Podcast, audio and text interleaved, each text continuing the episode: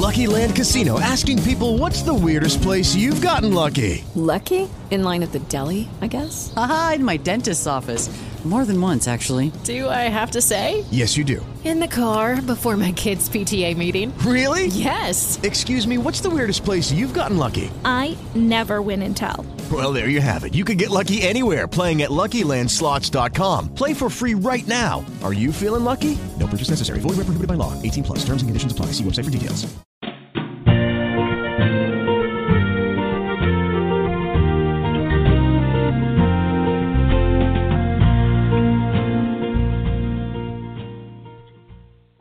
Good morning and welcome to Fiber Hooligan. For the next hour or so, I'd like to invite you to grab your cup of coffee, tea, or caffeine free A&W Diet Root Beer if that's your beverage of choice, and settle in for the third episode of the return of Fiber Hooligan. For those of you who are wondering who the heck I am, I am your host, Benjamin Levisay. I am also the CEO of XRX, home of XRX Books and Stitches Expos. My pronouns are he and him, and I'm broadcasting live from my home office in Harrisburg, South Dakota. If you are tuning in for the first time, Fiber Hooligan is a podcast dedicated to bringing you interviews with the best of the fiber arts and makers world, including experts, business people, and designers in the crafts of knitting, crochet, spinning, dyeing, weaving, sewing, quilting, embroidery, as well as anything else that I think is interesting. I want to welcome new listeners today. Thank you for tuning in and trying out the show. I hope you enjoy it. I can't wait for us to get to know each other better. And of course, I'd like to welcome back our Fiber Hooligan listeners who used to tune in to the original show so many years ago. Your ongoing support means so very much to me. Okay, my guest today is Cecilia Nelson Hurt. Cecilia's pronouns are she and her. As a diversity and inclusion practitioner, Cecilia Nelson Hurt has over 15 years of diversity, equity, and inclusion experience.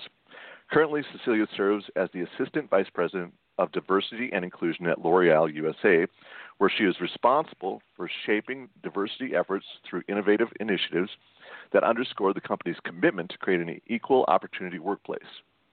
In addition to leading the company's affinity groups for the LGBTQIA and women's color, women of color employees, Cecilia is also responsible for the curriculum development and facilitation of all L'Oreal USA diversity and inclusion trainings, having trained over 15,000 employees to date. Her maternal grandmother first introduced Cecilia to the fiber arts.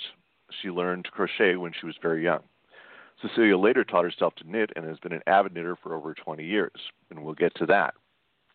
At the intersection of passion and purpose, Cecilia combines her love for knitting and advancing diversity, inclusion, and belonging with a goal to affect and create more inclusive, a more inclusive fiber community. A self proclaimed citizen of the world, Cecilia loves to travel. She makes sure to visit a yarn shop wherever she goes. To date, Cecilia has visited over 130 shops in the United States and abroad. She chronicles her travels on Ceci Knits the World YouTube channel, on her Ceci Knits the World YouTube channel. Cecilia is married to an adventurous and supportive yarn husband, Jerome, and is the mother to an incredible daughter, Atris, and a fabulous four legged furry daughter, Dallas Jade. Cecilia is not only a wonderful communicator, she is passionate and genuine. She is also recently recovering from the coronavirus, so I'm pleased to have her on the show. Cecilia joins us today from her home in, believe it or not, Corona, Queens, New York. Good morning, Cecilia, and welcome to the show. Good morning, Benjamin. Thank you for having me. This is exciting. Well, you know, it's exciting, you know, and I miss talking to you. I do. We always have such great conversations. I sincerely love our time. I I really do too. You know, can you believe it was just like um uh well, less than a year ago that we met for the first time.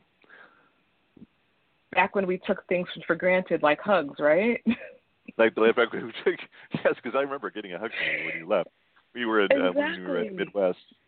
Um, for those of you folks that don't know, Cecilia and I first met. Uh, she came to Midwest along with Lewis uh, and some other folks um, to do a diversity panel at Stitches Midwest 2019, and, and she was the moderator and kept things rolling on. Did a, a fantastic job. And then before and afterwards, I got to spend some time with her, and and well, you know, she's just plain fun too. So um, you know, brilliant and fun. You know, so that, that's a it's a nice combination. And and you have been a friend. Every so often, I've had a, yeah. a hard question. You always invited me to give you a call or a text, and, you, and you've you've given me good counsel over the over the last half year. Thank you, and I definitely hope to c- continue to serve in that capacity in any way that in any way that, that I possibly can. So I love that you could consider me uh, part of your own personal board.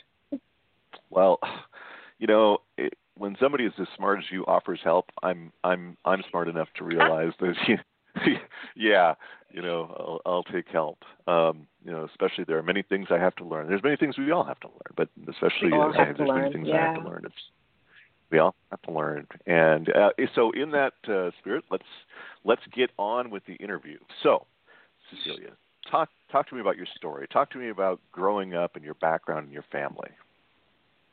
Sure. Yeah. So you know, I I've I really as I've done other types of of lectures and, and conversations at work, and particularly um, in the past year in the knitting community, I've I've I've interwoven my my grandmother. Everyone knows my grandmother as Grandma Sophie, while she was the mother to one and the grandmother to one and the great grandmother to one, where we come from a long line of single uh, um, children.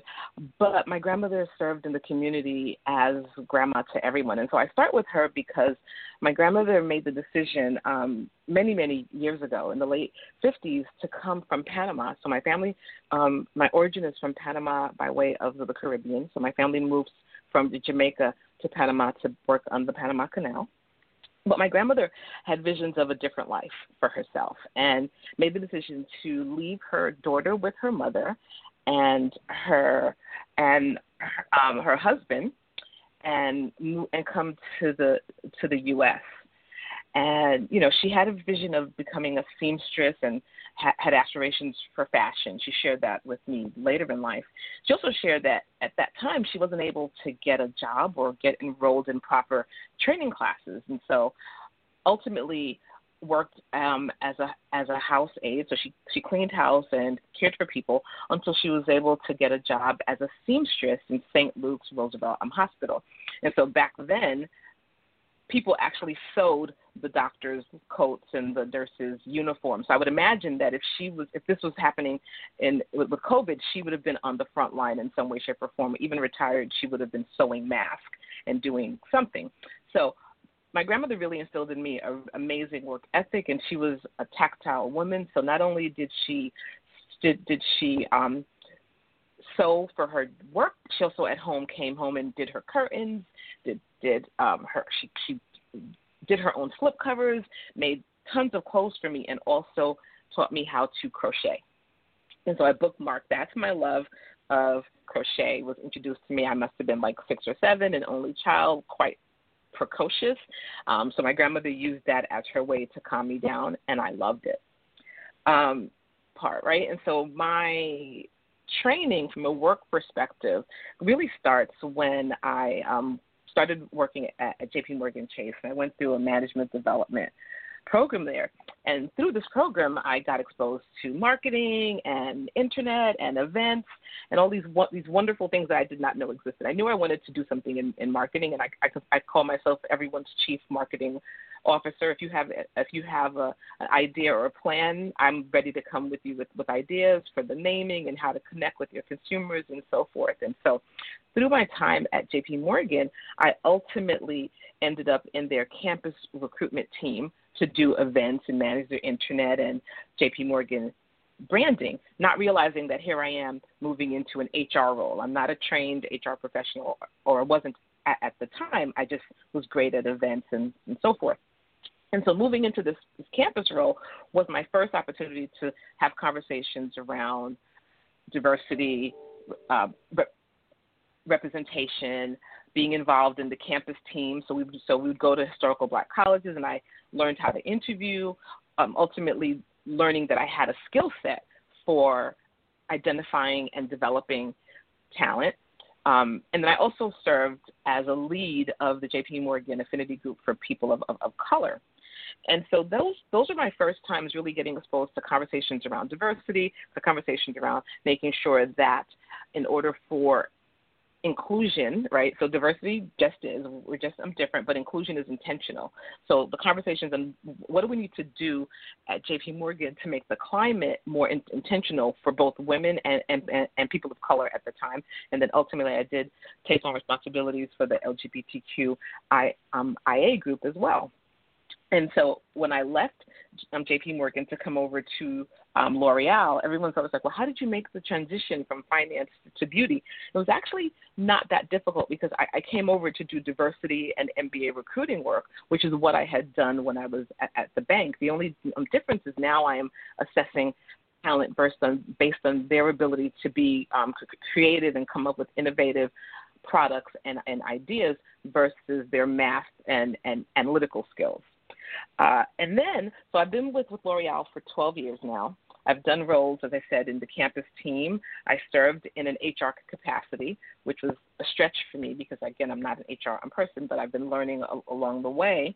And then ultimately, about five years ago, I had an opportunity to join the L'Oreal DNI team diversity and inclusion team. And so here now I'm actually responsible for, for diversity strategy, which was new for me. Um, I still get to do events. I'm still getting to to connect and assess talent. Um, and along the lines, while I'm developing this skill set, you know, 20 so years ago, after September 11th, I picked up my hook again and started to crochet. Uh, and then ultimately, I said, you know what? I've been reading a lot of articles. The celebrities are knitting. I read Friday Night Midnight or whatever. I can't remember the exact title of the book. Hmm. Um, and I was like, you know what?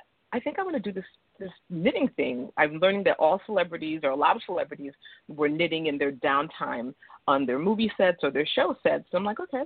And so I went to a yarn shop in New York. I picked up some needles and thread. I went away for the weekend to, to, to Vermont, and based on a book, I taught myself to knit.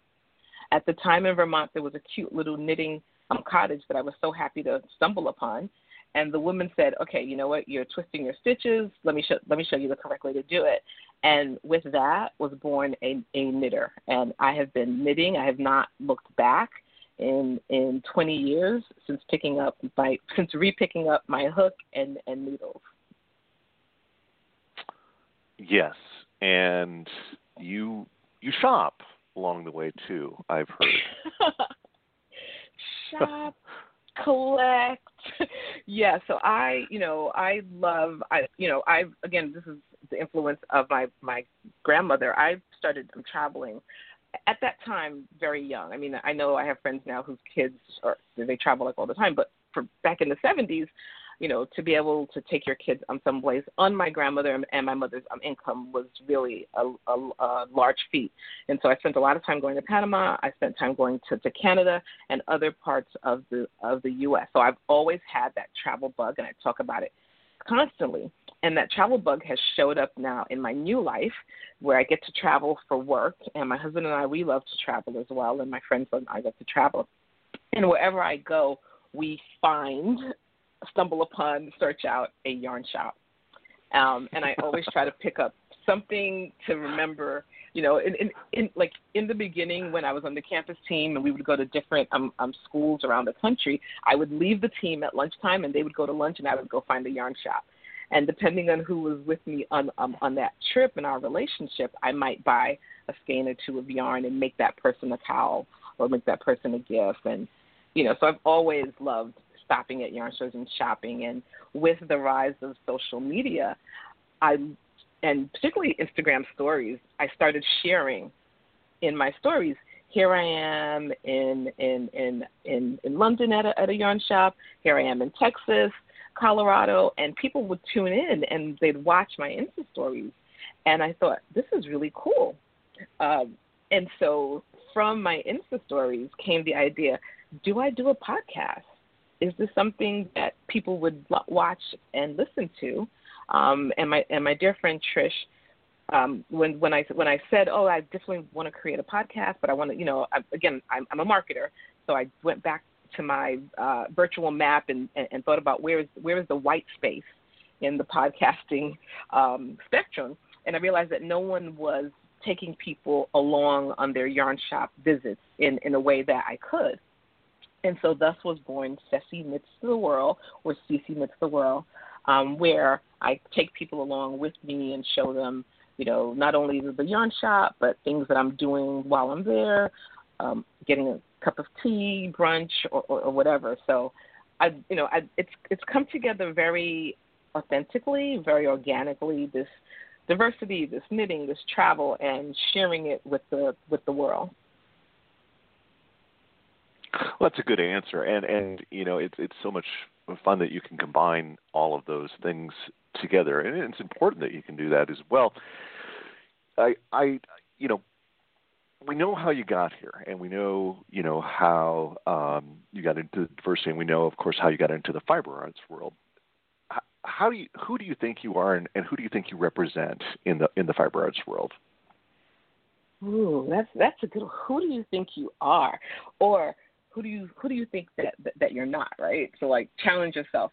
I kind of well you know more, so i more more you know what is what is your what is your what what do you consider not who you are but what do you consider your primary role within the fiber yeah. arts community? Let's put it that way. That's a better thing to do. Who do you are is a is a very complicated question. And if somebody asks me that. I i have no idea. So let's talk about what is your primary role.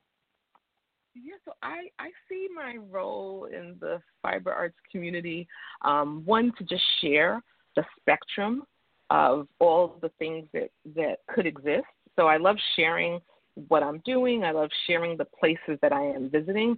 Um, at times when I think I'm oversharing too much, um, I typically get a, a message from somebody saying, Thank you for showing me this. One, I've always wanted to go there, or two, I never thought of going there.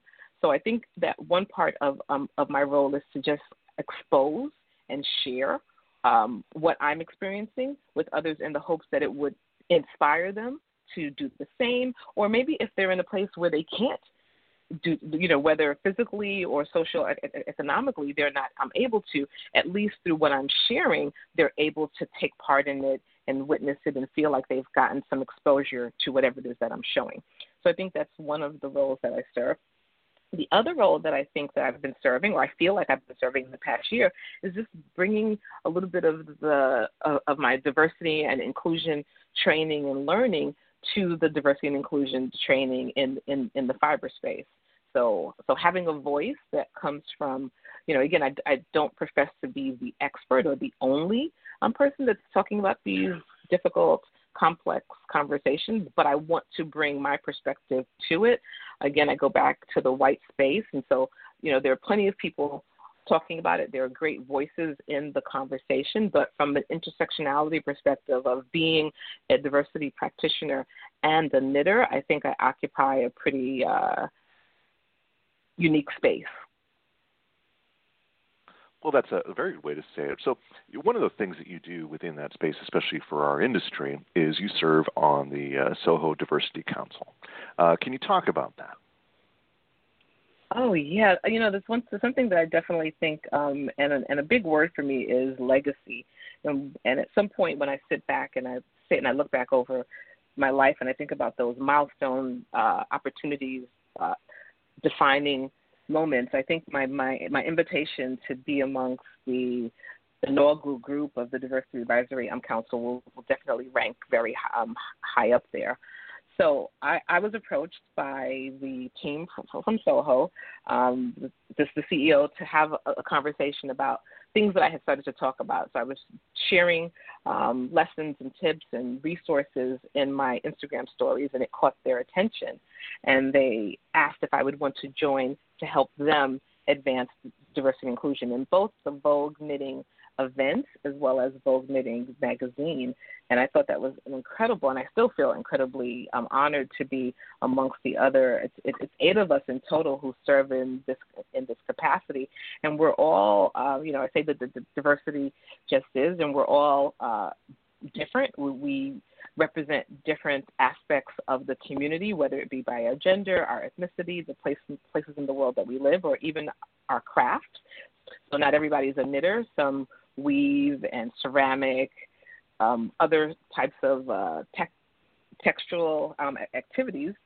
Um, and by bringing us to, to together, our, our task is to really challenge, advance, and motivate Vogue to constantly look at their environment. How can we be more inclusive? Who's missing from the conversation? How can we make our events more inclusive? Because what tends to happen with people and you know everyone moves in this in the direction that they move but unless you are accustomed to seeing who's missing you move your you move through um through your life pretty content with until there's a reason for you to say wait a second my circle doesn't have anyone and you can pick the dimension of diversity and how can I be more more in, in, inclusive um, of that.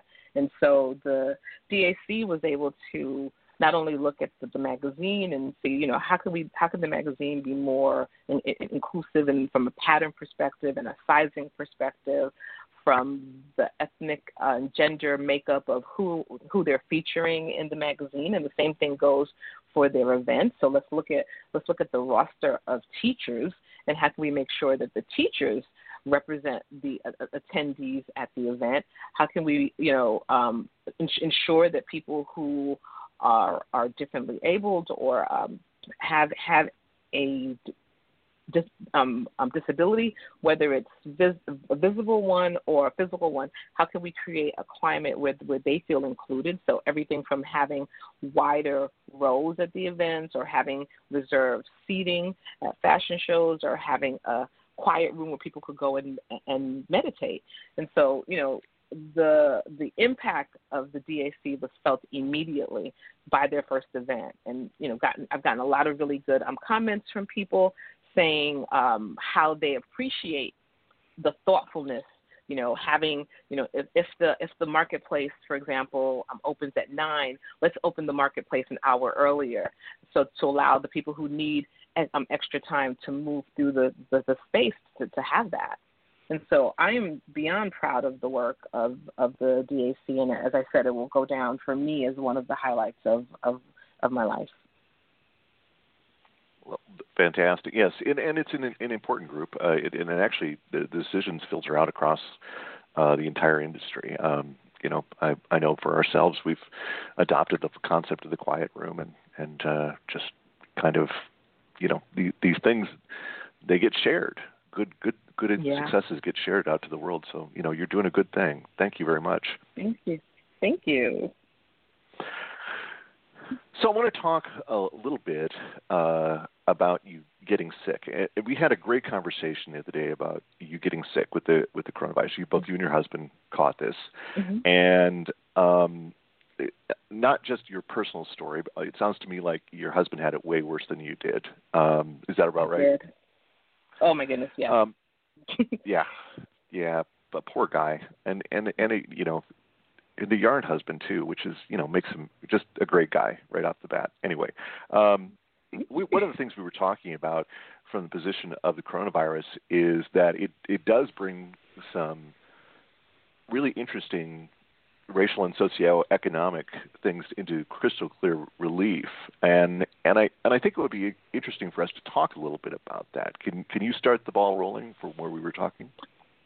Yeah, absolutely. There's there's there's a lot that we can talk about, and so in the time that we have, how much can I squeeze in, right? So, you know, there's a couple of aspects, and because um, I'm hyper aware, I'm paying attention, and also in the work that I'm doing, I'm I'm looking to bring this to bring this this conversation to not only um, educate the, the employees that I work with, but a good portion of the employees that I, I work with are facing the, the community. So they're in store roles, they're hair, they're hairstylists, um, they're the people when you go to try on makeup that's putting on makeup, that's doing everything. So I'm very aware of how can I educate them. So there's two things um, that I see happening. And so the first thing is, you know, um, COVID, or since or since um, we've had it here, um, we've seen an, a rise in the increase of racial bias crimes against the Asian um,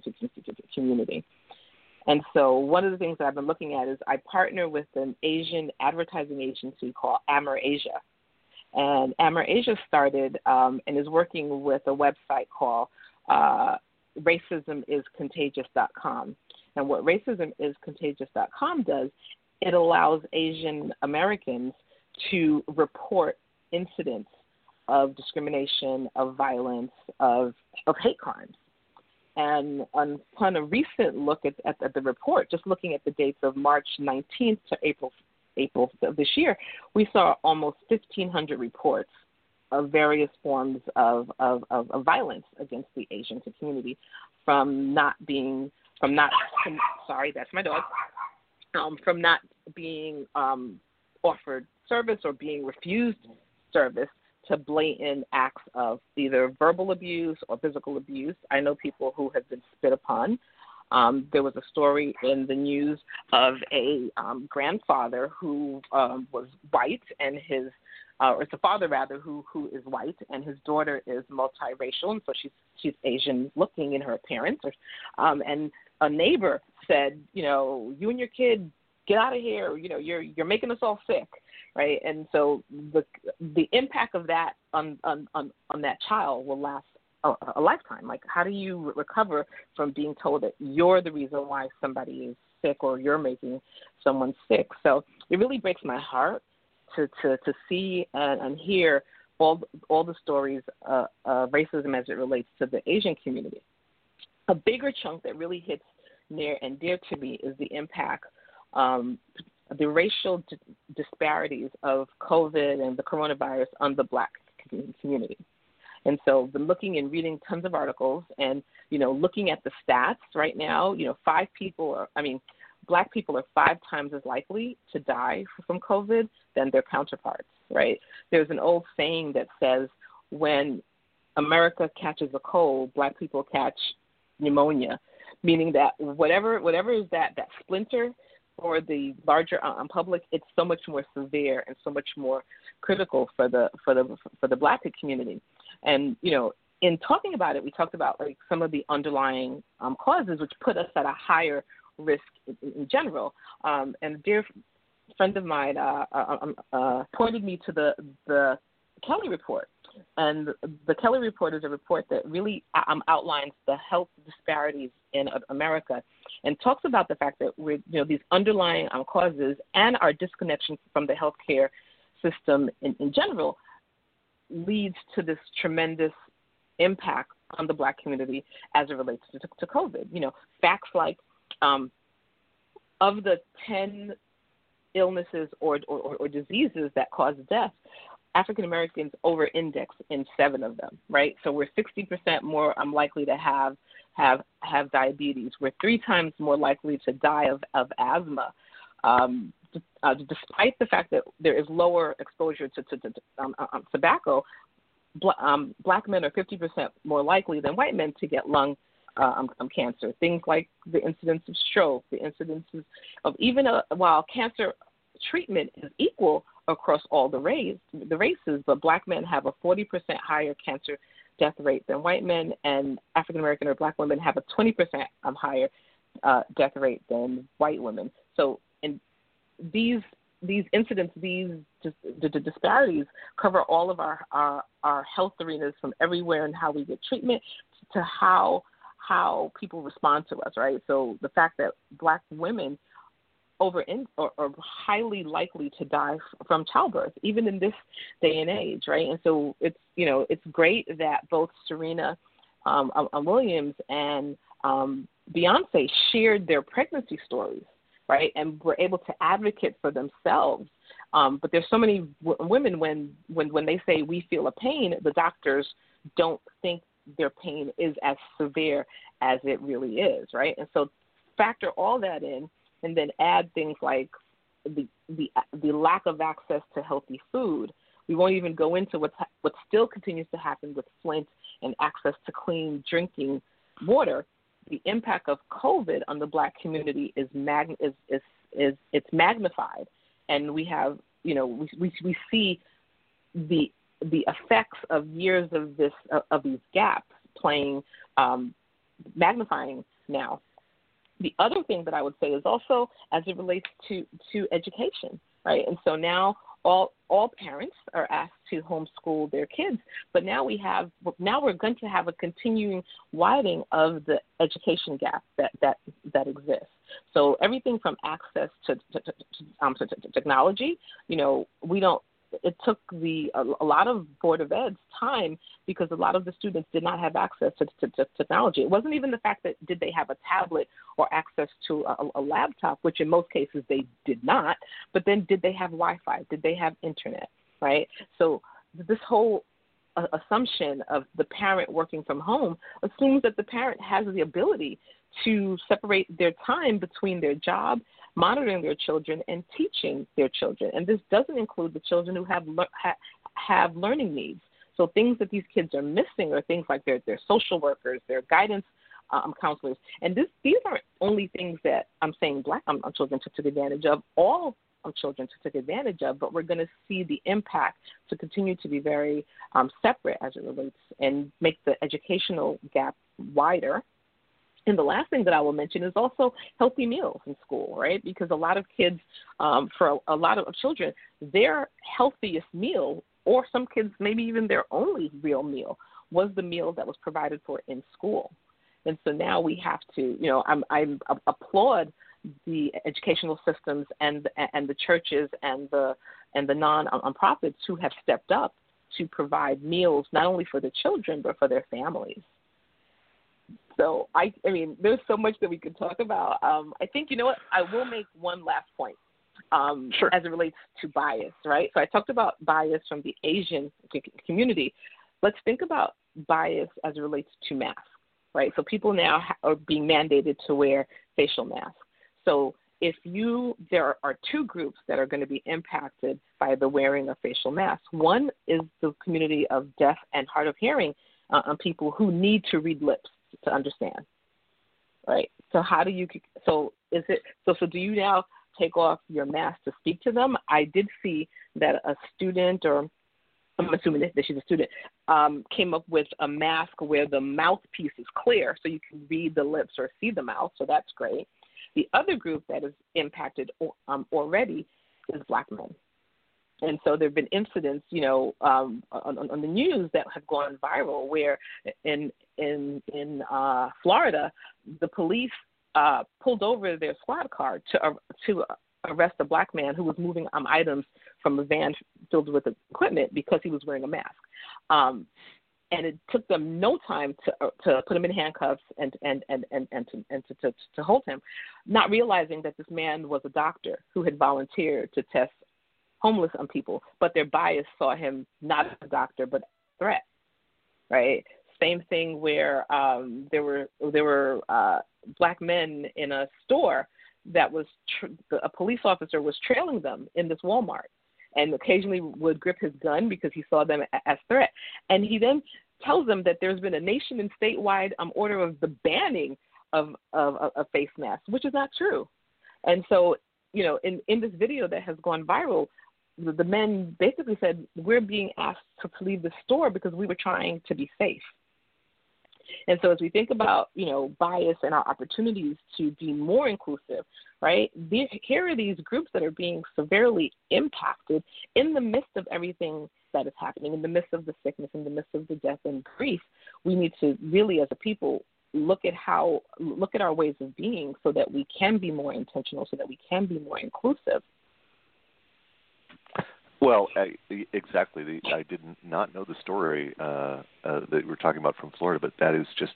I mean, oh, I, I mean, it, there's just no way to win. I mean, it, this, this is just, which of course, you know, has been the case for a long time. I'm not saying anything new, yeah. uh, but yeah. uh, you know, it, it, it always. I mean, I'm, I'm just, you know, naive enough to think okay, no. I mean, but you're right. This this has always been the case. There's no way to win in these situations. For yeah, okay. Well, the other thing we heavy. did talk about, I'm, I'm, I'm, I'm, i get angry, okay, and, I, and obviously, you know, but. Um, I'm sure you do too.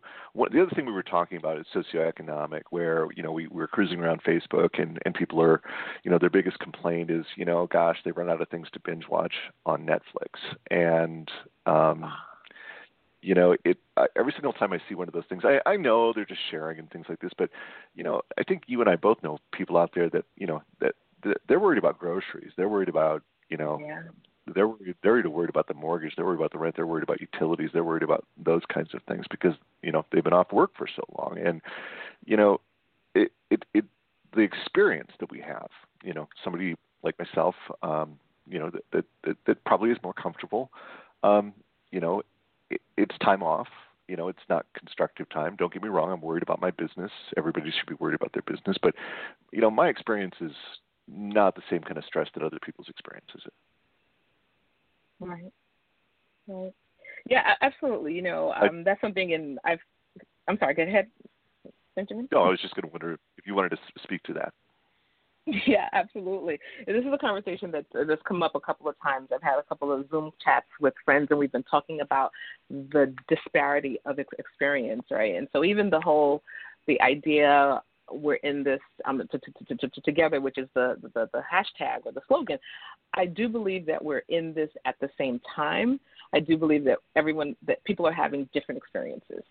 So you know, for some people, and I someplace where this is not my um, thought or quote. For some people, it's a it's a trickle, it's an inconvenience. Um, and for others, it's a it's a downpour. It is it is a, a, um, a monsoon of the greatest magnitude. Um, and when you think about socioeconomics and how it is into it, it, it absolutely has a role in in how people are having a different experience. You know, for for those of us who, and I'm one, and I don't take my my blessings for, for granted, but my company we immediately went to a work from home perspective, and so we've been working from home. So this is a work day for me, and I'm doing my calls on you know on on, on the computer, and and we're connecting. There are other people, as as we know, based on the high number of of, of unemployment, the fact that the unemployment office had to hire a thousand new people to help. They've gone to seven hours of taking calls, right? So there are millions of people who now have no paycheck.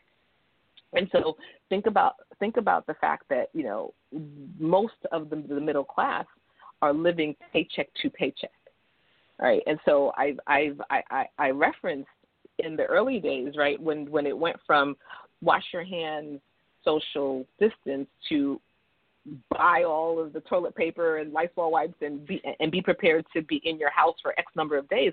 There were people who, depending on when they got paid, could not rush out and stock up. They had to wait for their payday.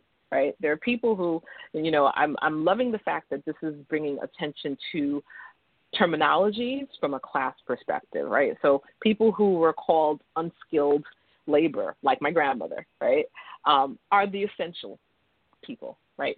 They're the ones who are risking their lives. In addition to the medical and the doctors and who are on the front lines, I, I wholeheartedly salute the, the, the doctors and the nurses who are risking their lives, and some are running into burning buildings by leaving their communities to come here to, to, to, to New York to help us. So I wholeheartedly um, give thanks and praise for them.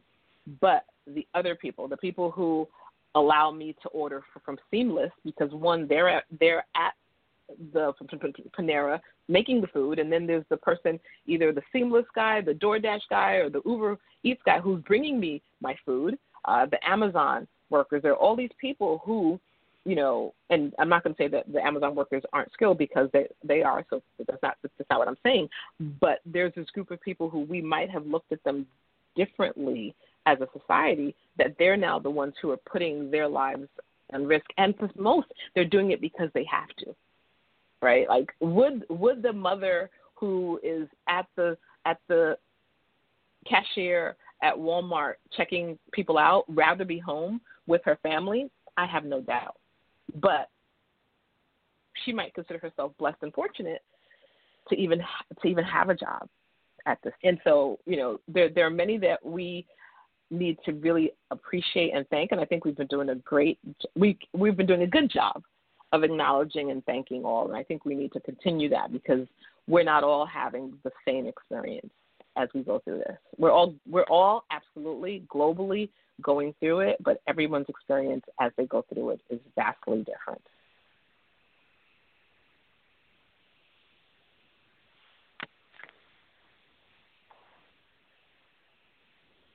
Benjamin? Uh oh.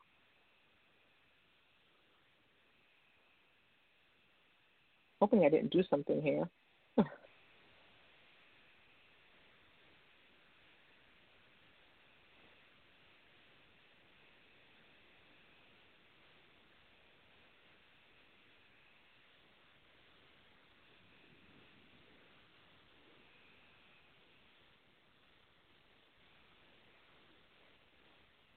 okay.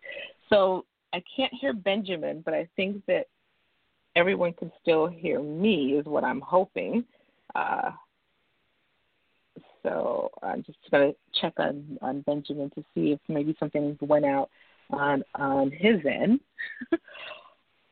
and as I continue to talk about the disparity, so I'm looking in the chat now to see. Uh, okay, so everyone could still could still hear me. I'm getting. So I'll give. I will. I will continue to talk and give Benjamin some time to take care of his um, of his time. Um, okay, so yes, so, we're not able to hear uh, Benjamin. So I know that, and I was going to go ahead and move forward. I know that one of the things that Benjamin had wanted me to talk about was the work that I'm doing in the in the LGBTQ I um, community, uh, both from what I'm doing at work as well as outside of work, and that's something that I'm really again when I think about the the um, legacy and what I hope to hope to leave, it, it is the work that I've done to support the LGBTQIA um, community.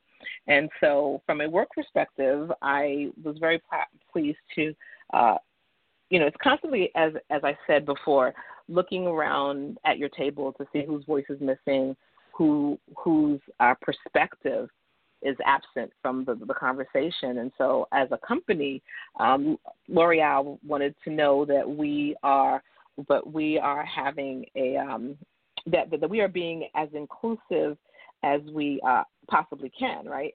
And so we looked at different communities. We looked at veterans. We looked at people of color. We looked at the at the disability community, and the other community that we looked at was the LGBTQIA community. Um, and part of the assumption was we have LGBTQIA employees, so we should be doing good because look, we, we looked at we looked at around at the at, at, at the at the um, at the arena or at the workforce and saw and felt that we were we were doing well there. But when I brought employees to, to, together, which is what we, we typically typically do for conversations, to say, you know, we think that we're a best place for, for you to work, but rather than us pat ourselves on the back, um, let's just see, you know, do you feel that way?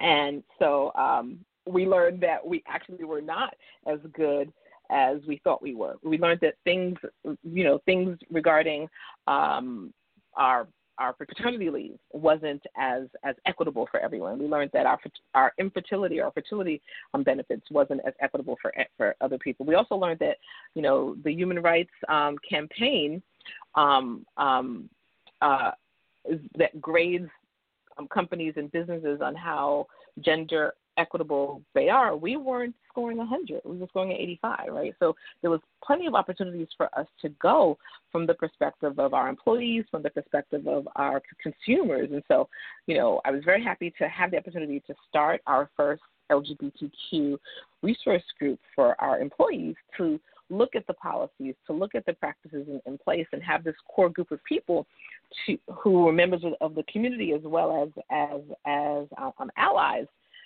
tell us how they felt, tell us, you know, where we were missing and where we were lacking, and we were able to make tremendous um, changes and impact. And you know, I'm a big person who talks about um, legacy and starting out at at L'Oreal, which is the name of the group, is also for me um, something that will go down in my in our my um, legacy of the impact that I've been able to have.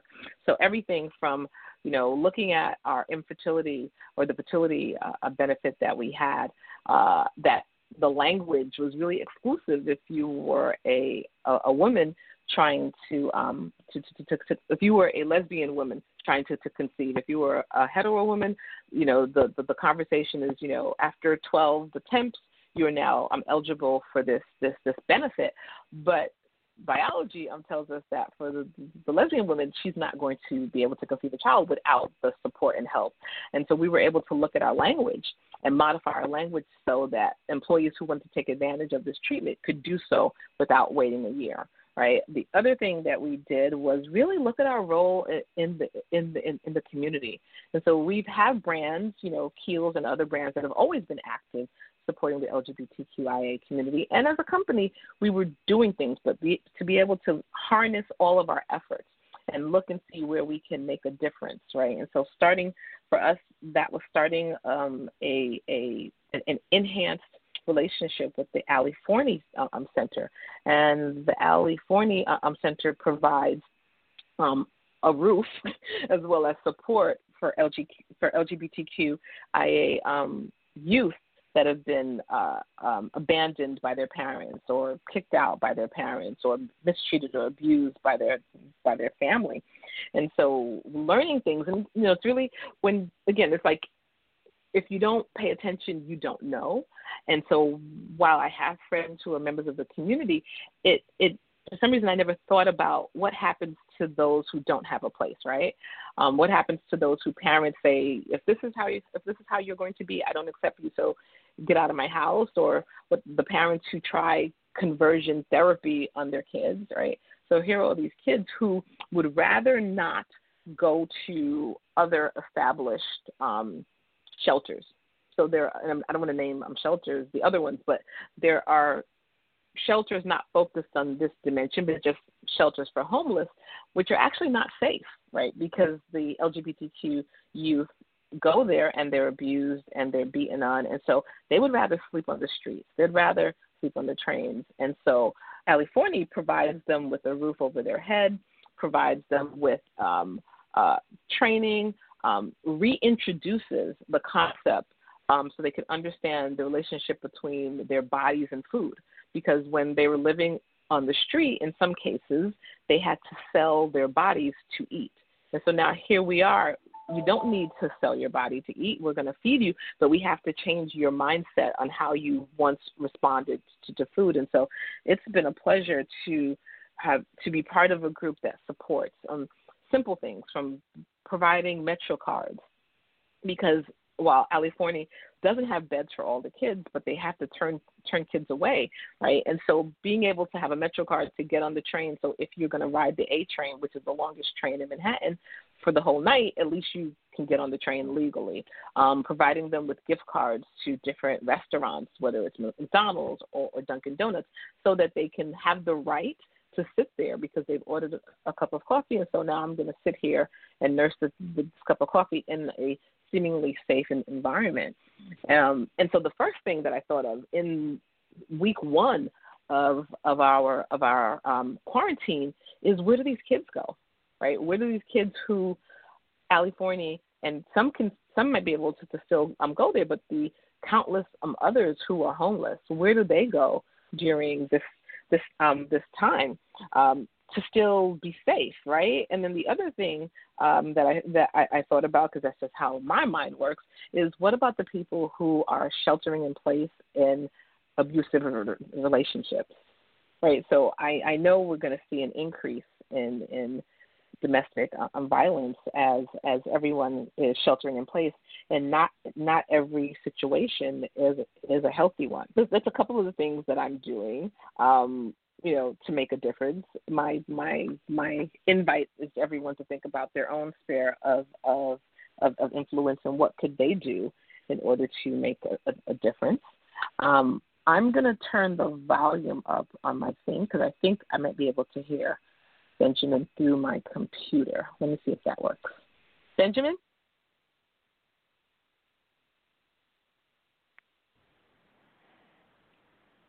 I think I can hear him. Hello? Well, that was fun. Sorry. Whoa.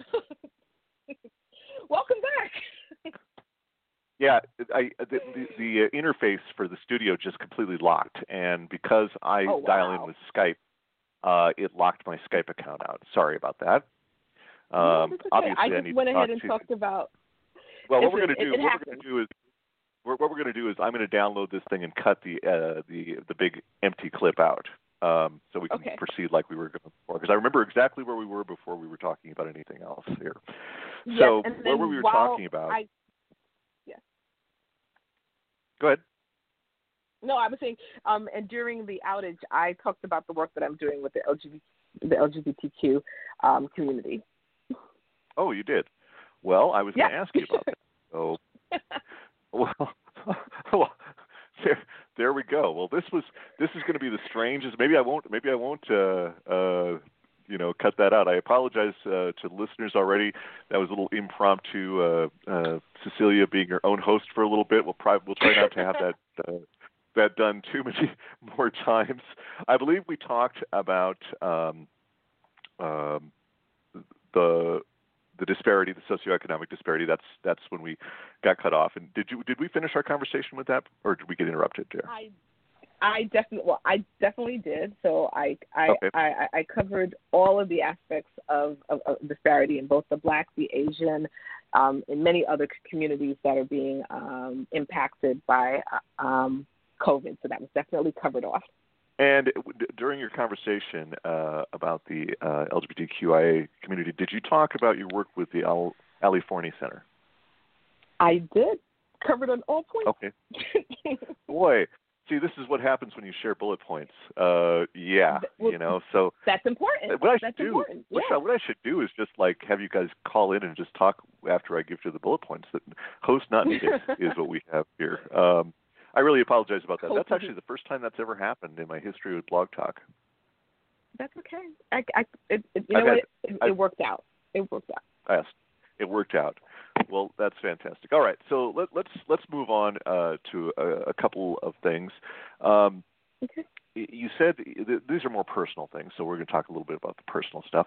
You said that once upon a time, uh, your grandmother wanted to be in fashion, correct? Yeah. Yes. Absolutely.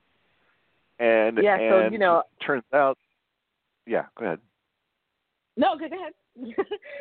I was I was going to say, and it turns out that you know two generations later, um, you your daughter graduated from FIT, correct?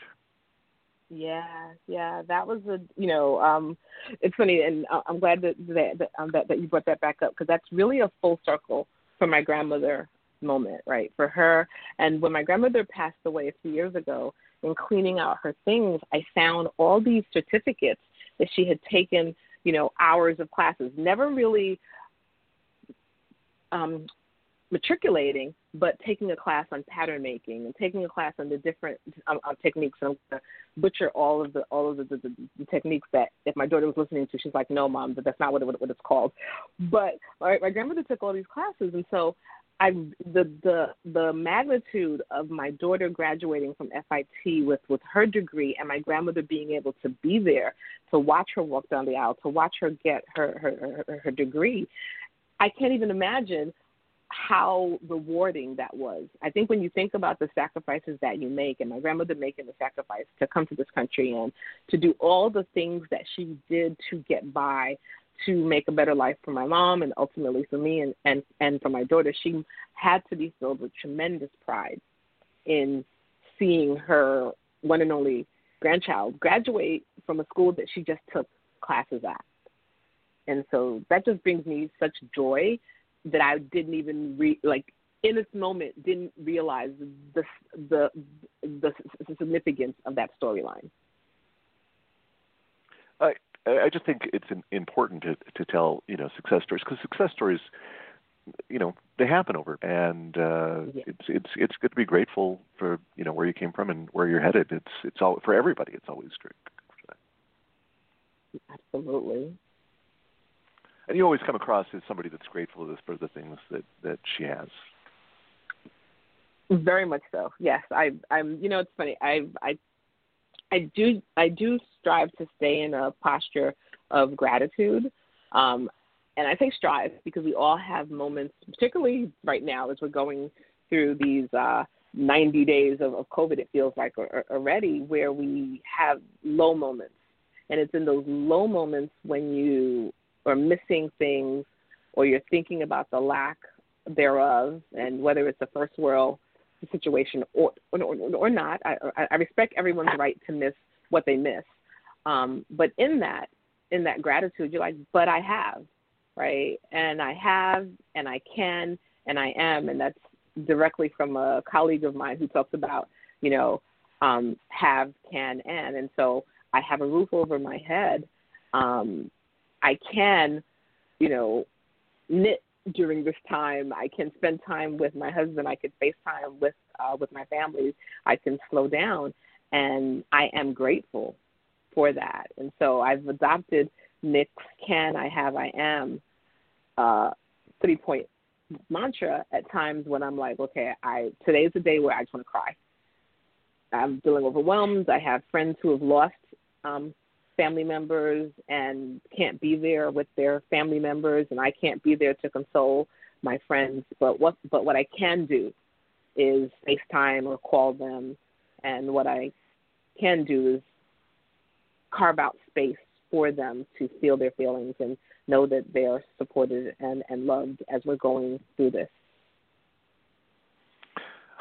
Well, and that's I, I mean I think that's the goal too. I, I, I see a lot of um, people that are down. You can and you can see that they're people that are getting more and more down, and and uh, we all have the opportunity to reach out and say, you know, hey, you know, you're not alone. I mean, it, they are. I mean, we're all kind of alone in this, except we can at least have somebody to talk to. And uh, I'm glad you spend the time doing that.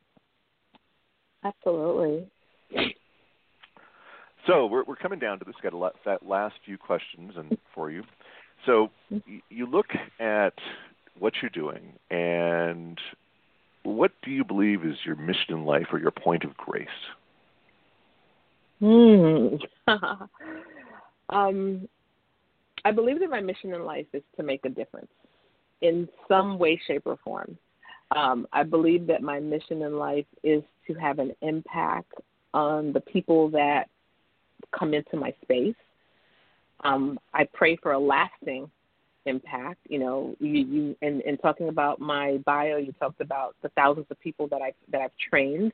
Um, it just brings me such peace when I see someone that I've trained, or even in traveling the world to various knitting events, and I meet somebody at the Barcelona Knit Festival who comes up to me and says, you know, thank you for what you said a year ago, or you know, about X, Y, and Z. I remembered that, and and as a result, I sought to do this differently, or I sought to be different, or you know, so that just brings me such um, peace in knowing that the impact that I hope to have in some way, shape, or form is being had.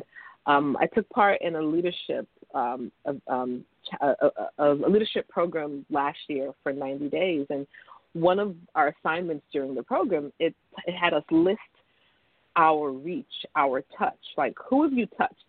And so, you know, we all start to list, and you know, we don't realize how broadly our touch is like a ripple.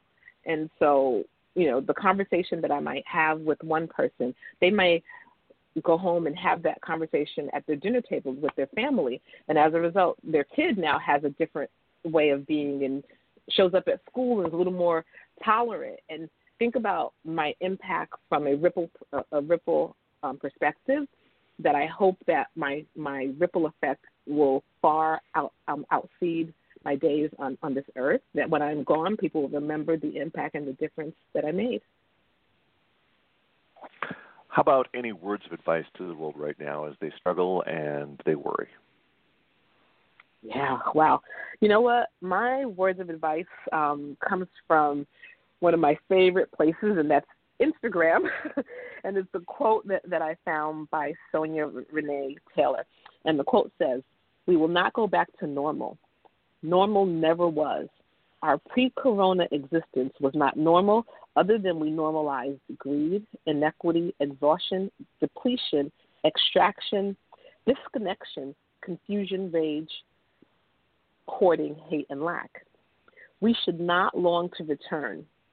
We are giving the opportunity to stitch a new garment, one that fits all of humanity and nature that quote has resonated with me and continues to resonate me ever since the day that that I, that I read it. And so, in the well, rush to go back to normal, what are we going back to? Right? Let's let's That's fantastic. And, and I, oh my goodness, thank you so much. no, that's fantastic. So, so do me a favor, email me that because I'd like to put it in your show notes too, the quote, if you don't mind. I will gladly, and I will give the credit to where I got it from. Yes, absolutely. We Got to do that too. So, um, last thing, um, do you have anyone that you want to thank or make a shout out to? Oh my goodness, there I you know there's so many people that I, I don't want to list all the names, but I have to list um, my husband. Um, he's such a supportive yarn husband, as we talked about.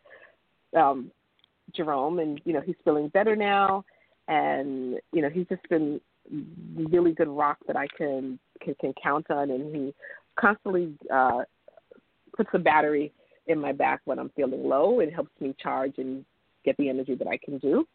My other person is my daughter, Atrice. Um, seeing her walk her path, seeing her march to her own beat has been so rewarding. You know, as parents, we always want a better, you know, version of a life kids, and I love w- watching her carve out her space and her own sphere of, of, of influence, and, and I see how not only talented and, and, and creative she is, but she's so compassion. Um, she shows so much good compassion for her friends and her community, and that just makes me so proud. I'm going to group them all to, together, but I adore my knitter family, my knitter community from all around the world. Um, who take the time to those who know me um, um, personally and those who, who know me on Instagram who, who take the time to send me a message of how my post or how my words made them feel um, and the impact that I am having and so and for, so I you know could not be who um, who I am without the, the love and support of my friends and my circle of friends and family. Well, that's very nicely put on. I think you you probably named everybody that uh, I'm sure they'll they'll all appreciate that. you know what? I, I have to name one person by their name, and it's Libby. I have because Libby um, introduced me to you, and Libby has been a really good friend and a really good um, supporter. So I, I have to, to mention her. You know, uh, I, she's on my uh, thanks at the end too, so I, I won't thank her right now because I'll thank her later. Uh, and uh, she was texting me when I went off the air, so uh, I know she's checking in on us right now. Um, well, wonderful. I'm sorry about the uh, the interruption. I'm, I'm, thank you so much for taking the the role of uh, both uh, interviewer and interviewee and uh, carrying on. Uh, I appreciate that. Then I won't have to edit this and retape and splice and all that kind of stuff. We'll just let you know what happened be part of the show. And uh you know it's live folks so you get what you get. I think i was out for like two minutes um you know uh, so uh, i do appreciate your patience on that and i'm going to try to figure out how i can not do it again in the future. I want to thank you so much for being so gracious with your time and uh, you know and and your thoughts. I you know you, i really do appreciate you're you're a you're a wonderful lady and it's been wonderful to to know you thank you benjamin. Um thank you for the opportunity. And again like like like i said at the beginning you and i have always had these deep conversations that run the gamut from from knitting to world peace. And so i feel like we just like let everybody see a glimpse at the types of conversations that that you and i have. Well you know we'll just get together one day and solve all the world's problems okay? It's a date. All right thank you very much you have a great day thank you bye bye that was Cecilia Nelson Hurt, one of the kindest and most dynamic people I know. During the show, we talked about a lot of things, including some websites and resources. We obviously talked about some things that I didn't hear because I was kicked off. Uh, but we're going to put that information and those links uh, online in the show notes on fiberhooligan.com within the next day or so. I also wanted to do a quick shout out for the Ali Forney Center. I know they are in need of donations, so if you have time, please check out a L I F O R N E Y C E N T E R dot org. They have a big donate button there, and if you can help, please do so. Okay, on next Monday, my guests will be Shannon, Jason, Mullett, Shannon and Jason Mullett Bowlsby, the dynamic duo known as the Shiba Guys, the inspired creators of Shiba Guys Design Studio. Jason's pronouns are he and him. Shannon's pronouns are he and him, as well as they, them, and they. Their award winning crochet, knit, and sewing designs have been featured in and on the covers of dozens of domestic and international publications. Together, the Shiba Guys team has over 300 published patterns and 11 books uh, credited to their names since their first design was featured on a magazine cover in 2010. Currently, they are finishing a new book with C&T Publishing, scheduled for release in December of 2020. In addition to the design work, the Shibas are Shiba guys are sought after freelance sorry. In addition to their design work, the Shiba guys are sought after freelance book packaging designers, having crafted books and photography for major publishing companies like Sterling Publisher, Leisure Arts, and Creative Publishing. The Shiba guys have been teaching adults for 30 plus years. Their enthusiasm, quirky sense of humor, and reliable teaching style have made them sought after teachers in both local and national venues like Stitches Events, Sew Expo, Houston Quilt Market. In addition to their live classes, the Shiba guys also have a wide range of online classes from Bluprint and Interweave. Shannon and Jason are proud ambassadors of Aurifil, Clover, Bernina, Horn of America, the Daylight, the Daylight Company, and are members of the Justice League. Yes, they have the capes to prove it. Shannon and Jason live in Seattle, Washington, with their three Shiba Inu, who, who more or less support their ventures in sewing, stitching, and crafting, so as long as time is taken for walks and treats. Full disclosure, the Shiba guys are two of my very good friends, so there's always a chance that this show could get away from us a bit. Uh, calendar and bring your funny bone. This should be a fun show. I also want to make sure that I that you know that I'm eager to hear from you. You can email me questions, recommendations, critiques, and feedback at fiberhooligan at gmail.com. And that includes suggestions for guests or cool things you'd like me to highlight in the show. I don't promise to respond to every email or message, but I do promise to do my, best to read them all. If you ask a really great question or have an inspired idea, I may even read your email or message on the podcast. I'd like to thank my guest, Cecilia Nelson Hurt, for being on the show today and sharing her insights with us. It was great to spend time with her again. I'd like to thank the XRX and Stitches crew for encouraging me to start this podcast up again. I'd like to thank my partner and family, Elaine Rowley, for her support. I'd like to thank Libby Butler Gluck for all her encouragement and help in getting this podcast restarted. I'd especially like to thank my dear wife, Krista, for always believing me. And of course, I'd like to thank all of you for listening.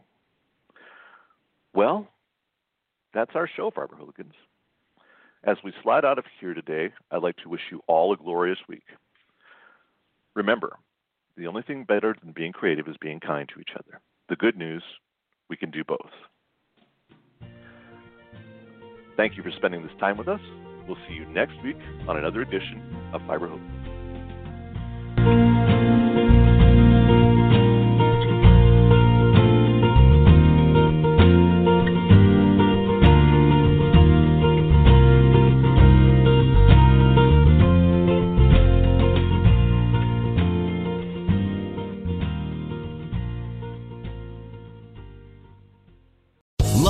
Casino asking people what's the weirdest place you've gotten lucky? Lucky? In line at the deli, I guess? Aha, in my dentist's office.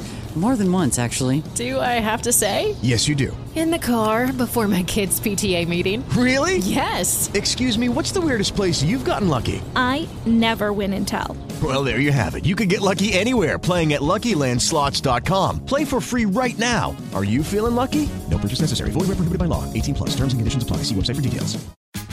Tax day is coming. Oh, no. But if you sign up for Robinhood Gold's IRA with a 3% match, you can get up to $195 for the 2023 tax year. Oh, yeah. Sign up at Robinhood.com slash boost by tax day to get the biggest contribution match on the market. Subscription fees apply. Investing involves risk. 3% match requires gold for one year from first match. Must keep IRA for five years. Robinhood Financial LLC member SIPC.